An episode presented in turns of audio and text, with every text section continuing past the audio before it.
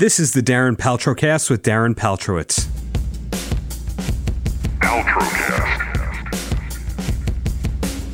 I've been interviewing musicians, comedians, and all sorts of entertainers for almost 20 years.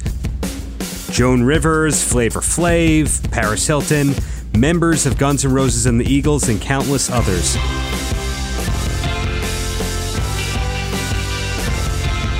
This show is about artists and why they do what they do.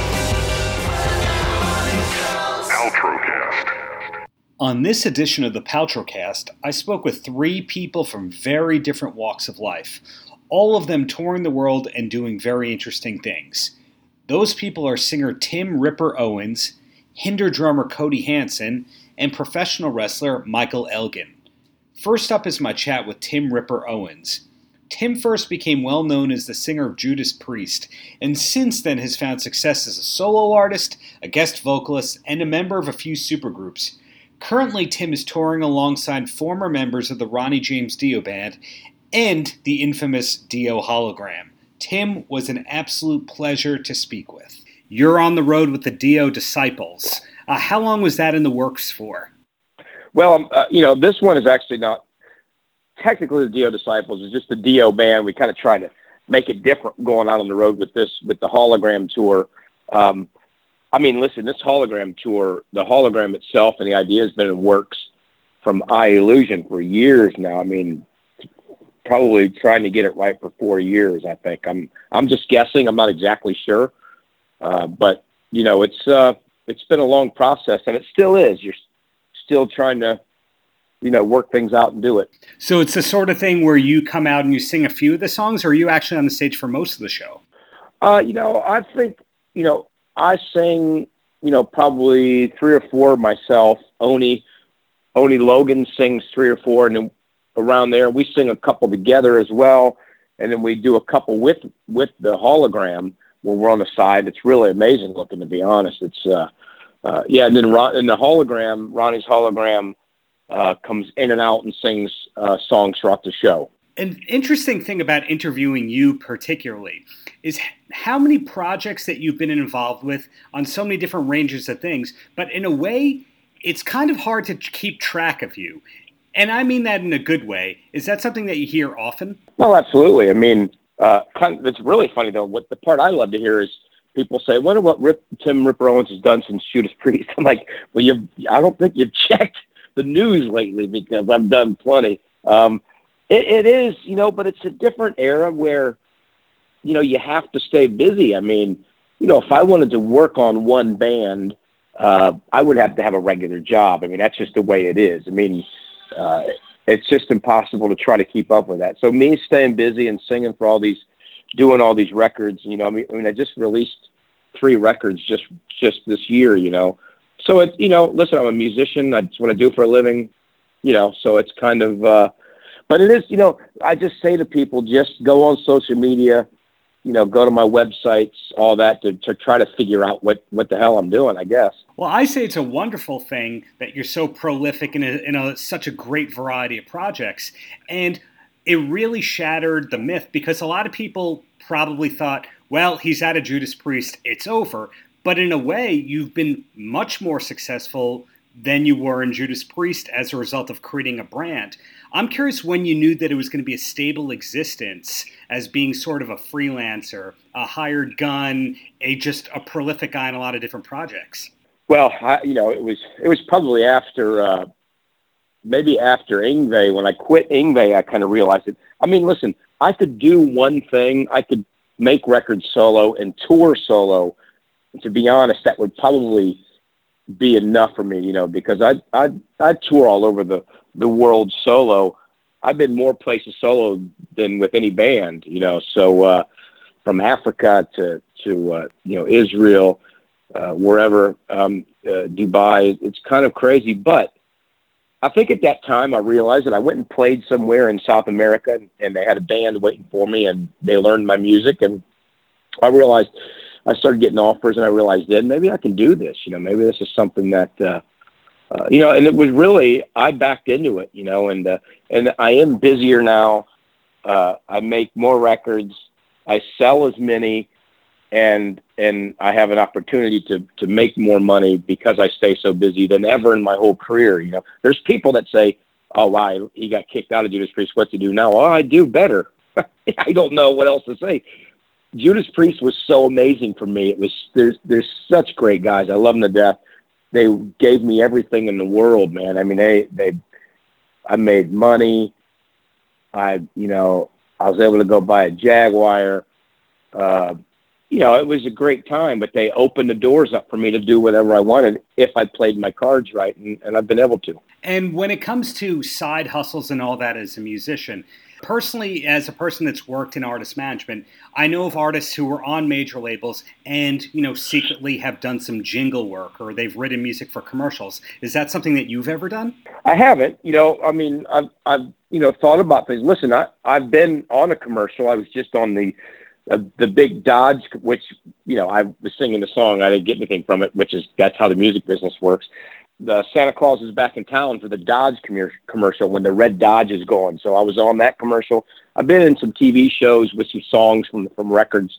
Charred Walls of the Damned had a you know, so I could do these things.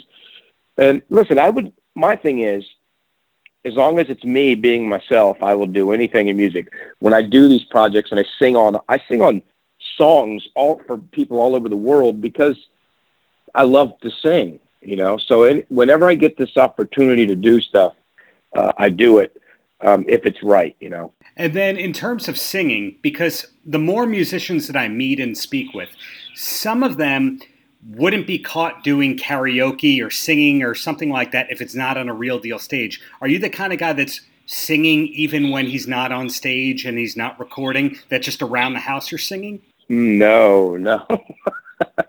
I'm actually the guy that I like to just sing on stage. You know, I'm not a, I'm not even a sound check singer or a rehearsal singer. I just love to sing it on stage.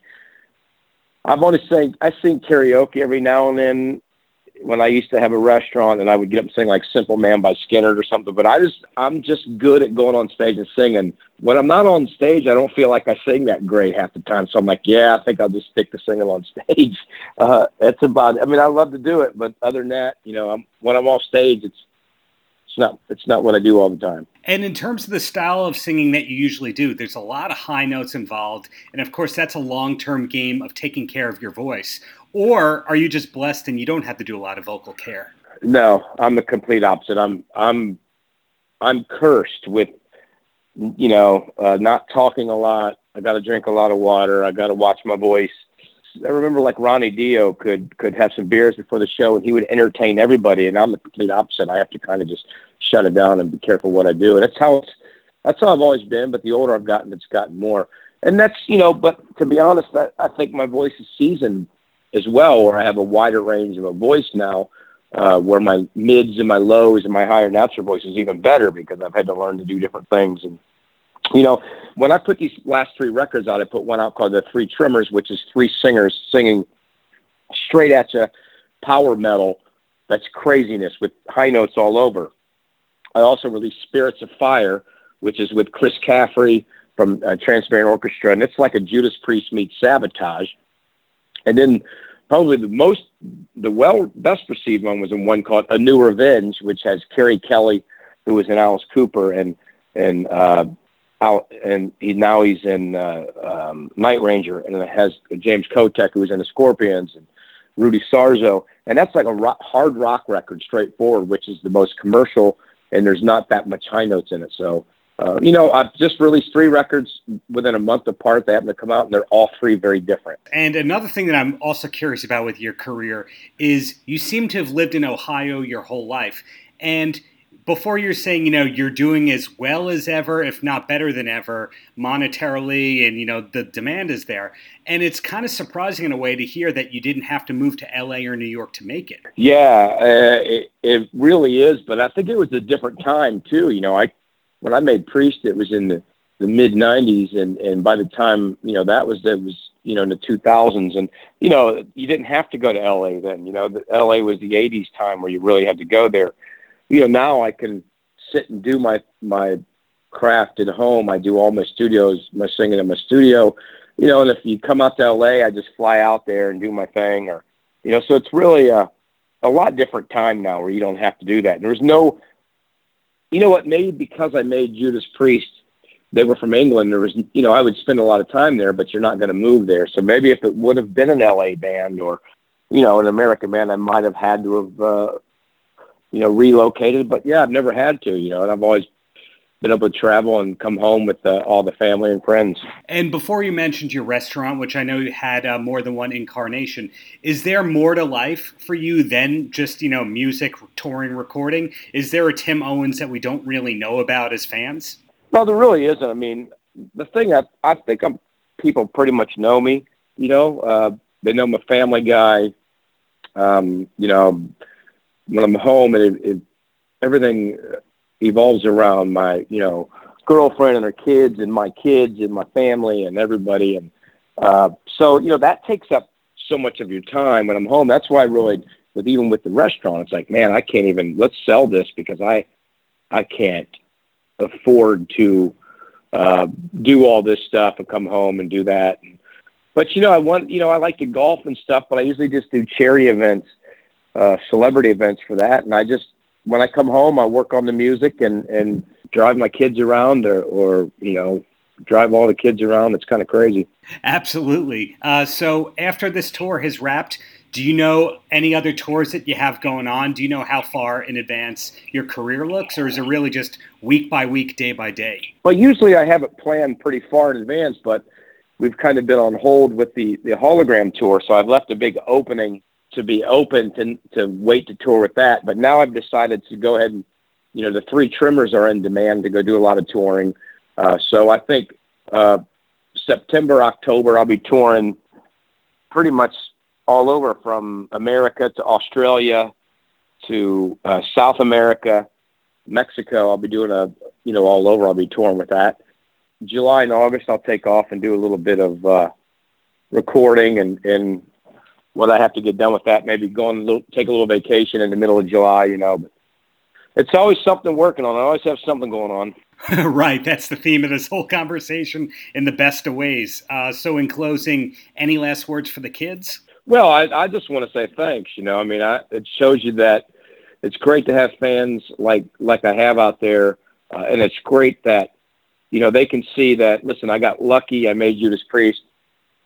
You know, a dream come true, and you know couldn't have been treated any better and had the best of friends with Judas Priest, and I just moved on and and now I'm out here celebrating another one of my idols, uh, Ronnie James Dio, and with this amazing show. I mean, this show is so amazing, and the lighting and and everything. It's just a, a great show to come see.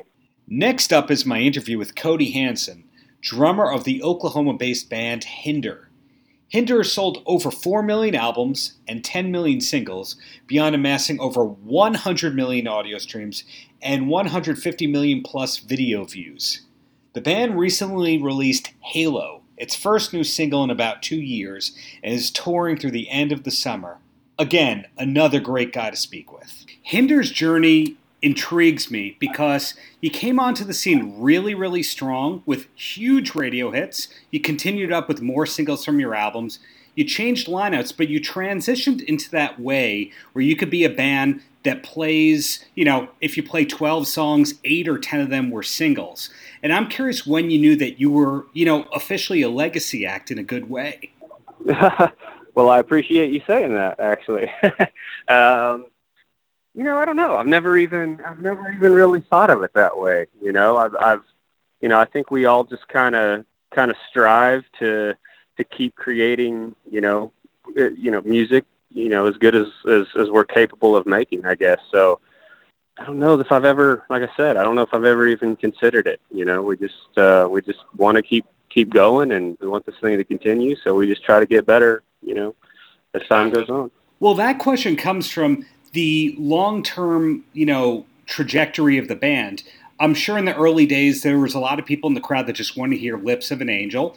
But then now, you know, in a way, you kind of weeded out the people who like the one or two initial hits. And then you have a crowd of people that are really there to see you guys. And so that puts you in the position of doing not just festivals, but being headliners and, you know, across the country and if you wanted to be weekend warriors. So, looking at this part of your career, How does it feel in general to know that you know you graduated from the major label system? Uh, that part feels amazing, honestly. Um, yeah, to know, like you said, to know that we have a, you know, a, a loyal fan base that that's been, you know, around since the beginning. Um, you know, that feels incredible. I mean, that's what that's what it's all about. You know, that's why we we got into this in the first place. So, and uh, you know, like you said, to be free from from the label thing is, uh, I don't know, man. It's it's pretty it's pretty great. you know, it's uh, very liberating, I guess. We can be in charge of of um, everything from the creative process um, to every you know business aspect, um, you know scheduling, you name it. Um, you know, we we get to control it all, so it, it's pretty nice. Well, somebody who's done a lot of reading on the band knows that you were very instrumental in the business and that you've worked with other bands. And I believe Back Lounge Productions is your company and all that. And were you from mm-hmm. day one very instrumental in the business, or is that something that you learned to do as you went along?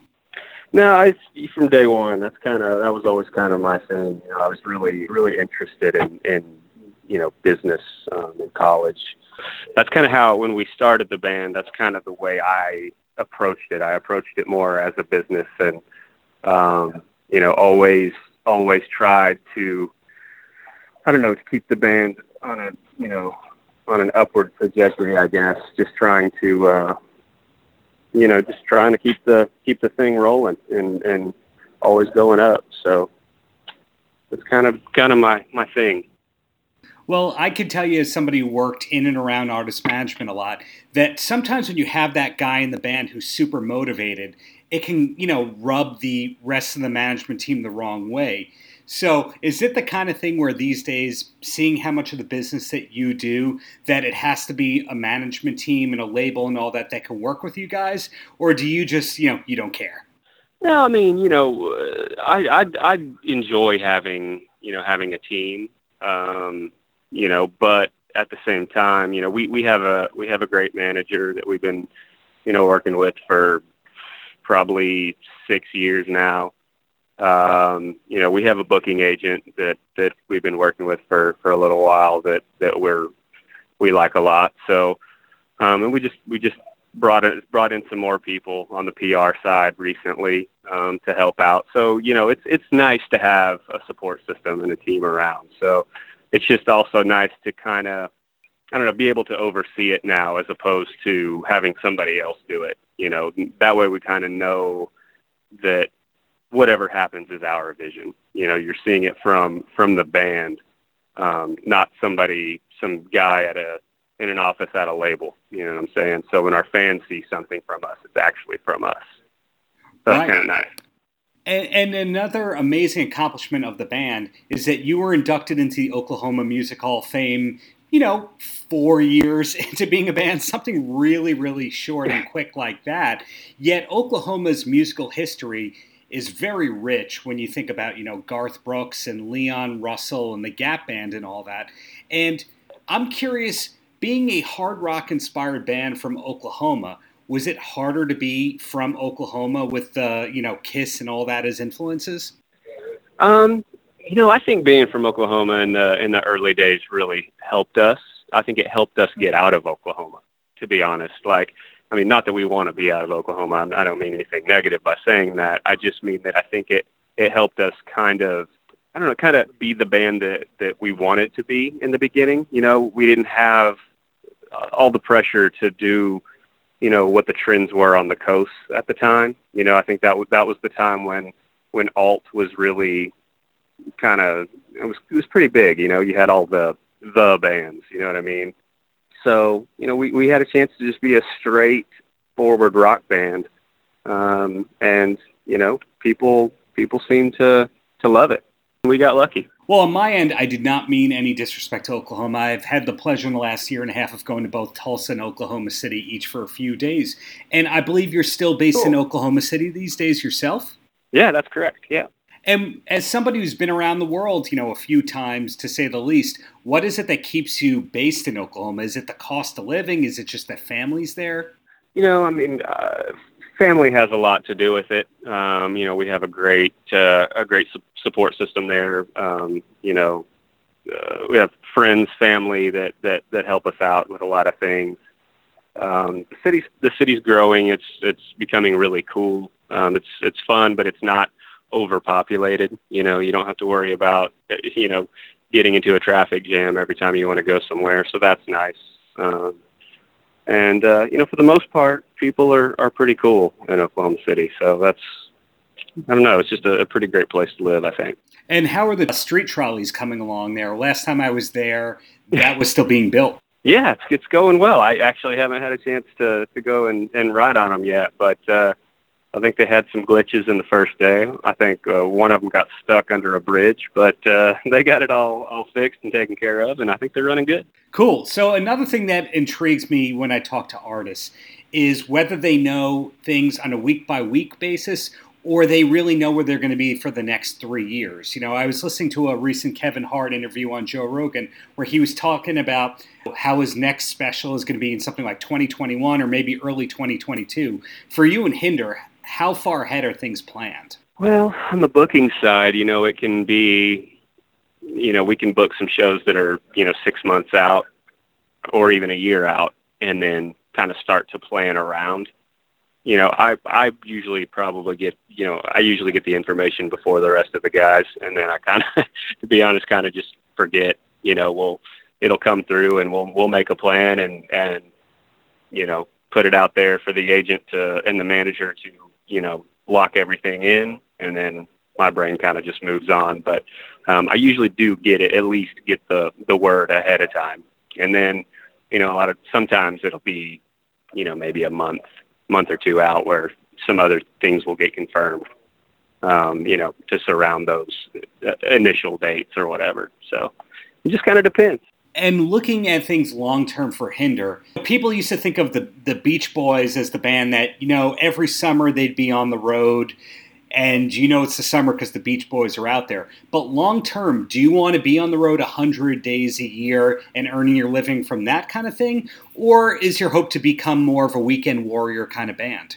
You know, I, that's a really great question. Um, and I'm, I'm not sure that, that I really know at this point just yet. You know, I think while we're still enjoying it, 100 days a year is, is, is pretty, is pretty good for us at the moment. You know, we're still, creating new music and and you know we want to get it out to as many fans as we can. Um, I mean, obviously, we're not going to try to, you know, we're trying to get out of the the radio game, you know, where we're chasing chasing radio hits and what what we think they want. But um, you know, it's so it's kind of important for us to still go out and play, you know, play as many shows as we can within reason. I mean, obviously, we're not we're not the kind of band that wants to be out 300 days a year, but um, you know, uh, we can handle a 100. That's not so bad. And then when you're not busy with music, because I, as I mentioned earlier, you do have the production company. What kind of stuff do you like to do? Uh, well, I, you know, I, I, I love to travel. Me and my wife and I love to, to travel. We love, uh, we love animals and we have a bunch of, you know, we have three dogs and a cat that we spend a lot of time with. Um, but we also, you know, we also do other, other things and other businesses um, whether it's like flipping houses or there's some other things that that we do to help out some some friends' businesses as well. So um, yeah, we I definitely stay busy when when I'm at home. That's for sure. Wow, the flipping houses part. Had that come up earlier, I would have had about 10 minutes of questions about that one. Maybe next time. But I guess in closing, any last words for the kids? Man, you know, honestly, uh, I just want, want to thank everybody um, that's that's been with us um, for all these years. You know, like I said earlier, um, you know, that's why we do it. It's an amazing feeling to have people that, that have stuck around with us for so long. And, uh, you know, we couldn't really ask for more. So just uh, a huge thanks to everyone. Last but not least is my chat with professional wrestler Michael Elgin. Elgin has wrestled for almost every major wrestling company in the world over the last decade or so. He's a former world champion and can currently be seen each week on Impact Wrestling. I spoke with him by phone while he was in New York for some television tapings, and he was very open about many facets of his life as a popular wrestler. Hello. Hi, Michael. This is Darren, your interview. How's it going there? It's going pretty good. How about yourself? Great, thank you very much. And I first want to ask you if I've done my research correctly, you started training as a teenager and made your debut in the ring as a teenager. So I'm wondering if there was ever a point when Michael Elgin did not think that he was going to make it. Uh, you know, it's it sound it's weird. Like I always, of course, thought I was going to make it as a wrestler. Um, I don't know that that's how I said it to myself when I was training or when I debuted at the age of 16, but I know that my focus the majority of my life was to become a pro wrestler and that was kind of the end all be all for me as I said I don't know if I ever like articulated it to myself at that point that hey you know you're gonna make it and uh, you're gonna make a living at this and you're gonna be in in big promotions and anything like that. But it was definitely my main focal point. So I think subconsciously I was definitely confident that I was gonna succeed at, at wrestling. And you overcame a lot of adversity to become a main eventer. So I'm curious if there's a career moment that you're most proud of at this point. You know I think there's a lot as of late. You know, I've been given a lot of big opportunities and big promotions against big time uh, opponents, and I feel that when given those opportunities, I've always succeeded. But I think the one that was really the turning point in my career and, and put eyes on me and, and really opened up a lot of doors was my match with Davey Richards in 2012 uh, WrestleMania weekend. But ultimately, you've won all these championships in different companies, but now you're in Impact. And of course, you made a big splash with Brian Cage and all that, who you knew years prior from your work on the Indies.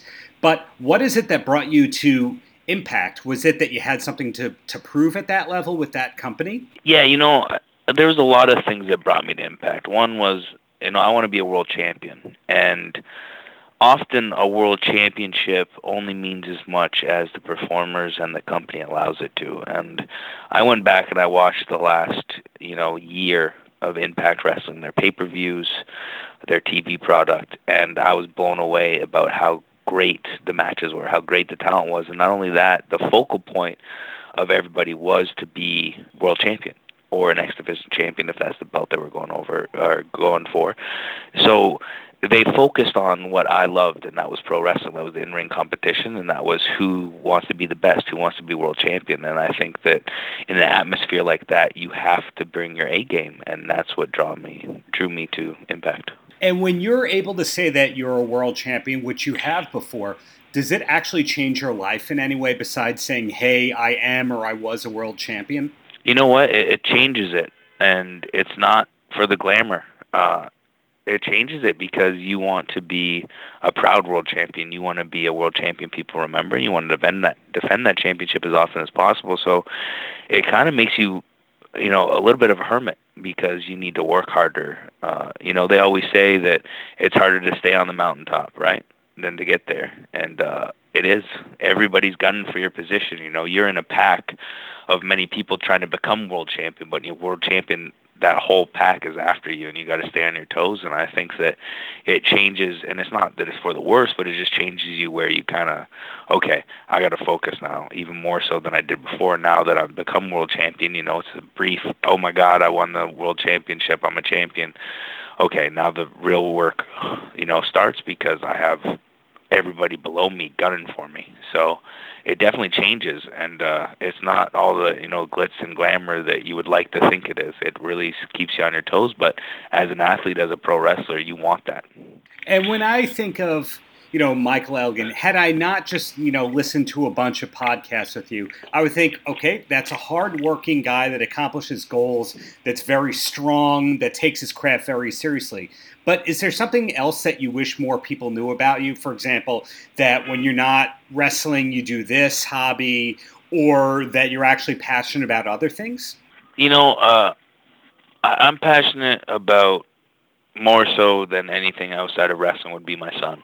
Um, and as of late, it would also be sneakers. So I guess that's kind of interesting. Um, a little bit of a sneakerhead, kind of have a problem buying shoes.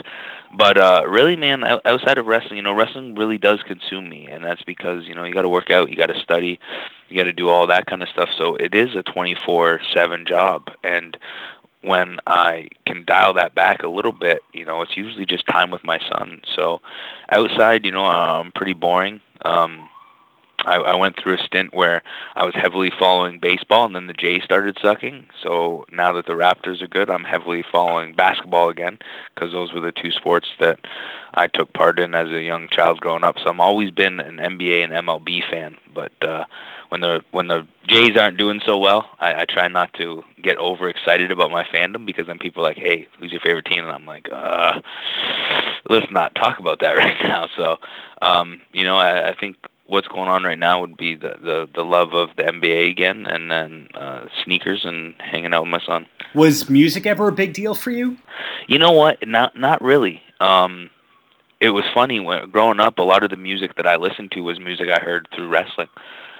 So uh, it wasn't a huge thing to me. Now, you know, a little bit more so. Um, just because on the road constantly in the gym constantly you need to find stuff that's new to listen to or go back and and older stuff that you maybe didn't appreciate as much then as, as you can now and stuff like that. But as a whole you know music was just kind of in my life due to wrestling to be honest. And then now it's kind of opening up more more so to me just because of how much I'm on, on an airplane, in a car, in a hotel, in a gym. Uh, you know, music kind of saves your life at this point. And then, speaking of all the travel that you have to do, are you big into rewards points and that kind of, you know, collecting and, and travel hacking? The hotels, not so much, and I don't know why I need to get on that, but the miles is a lifesaver. Like, uh, you know, especially trying to, to, to fly places and everything or, or purchase things, uh, the miles is what I really worry about. So I try to make sure that I'm flying Delta constantly because that's where all my status is. So I get, you know, lounge access and free upgrades and all that kind of stuff. So uh, as far as like miles with the flights, yes, uh, I also deal with some. Um, like national car rental, so I have some points there. But the hotels, I need to I need to figure that out. But it's so hard because like, you know, you never really stay in the same hotel unless you're with one company and can kind of say, hey, can I just stay at this type of hotel? it's a little bit hard when you're traveling with a lot of different companies because you know some companies can afford to pay you what you asked for to wrestle, and then you need a hotel on top of it. And if you're collecting points at let's say a Hilton, that might not be as affordable for them as if like a, you know a Red Roof Inn or something when they when they're a smaller company. So the hotel I find is a little bit harder to collect. And of course, being that you're at this point in your life traveling and on the road probably more than you haven't been uh, with in terms of packing are you like a master packer where if you know you overslept you could have all your bags packed and leave for the airport in two minutes? Yes and no. See I, i'm i always pack the night before which i don't know I, I think when I was younger, I was a last minute person. And as I grew older, I became like, okay, it doesn't matter what time I get to the hotel, I pack everything up. So if I do oversleep or anything happens in the morning, I can just grab my bags and go. So luckily, I haven't done that, but I do have a problem since I have ac- like uh, since I have status on Delta, I get free checked bags. So like I bring a lot of stuff with me because I need food, I need workout gear, I need supplements.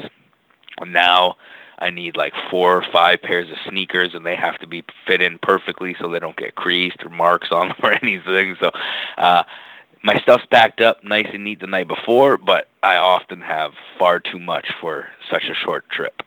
well, that all goes in line with the guy that works hard and follows his goals and gets everything done. So, I guess in closing, uh, any last words for the kids? Just uh, thank you for being a wrestling fan.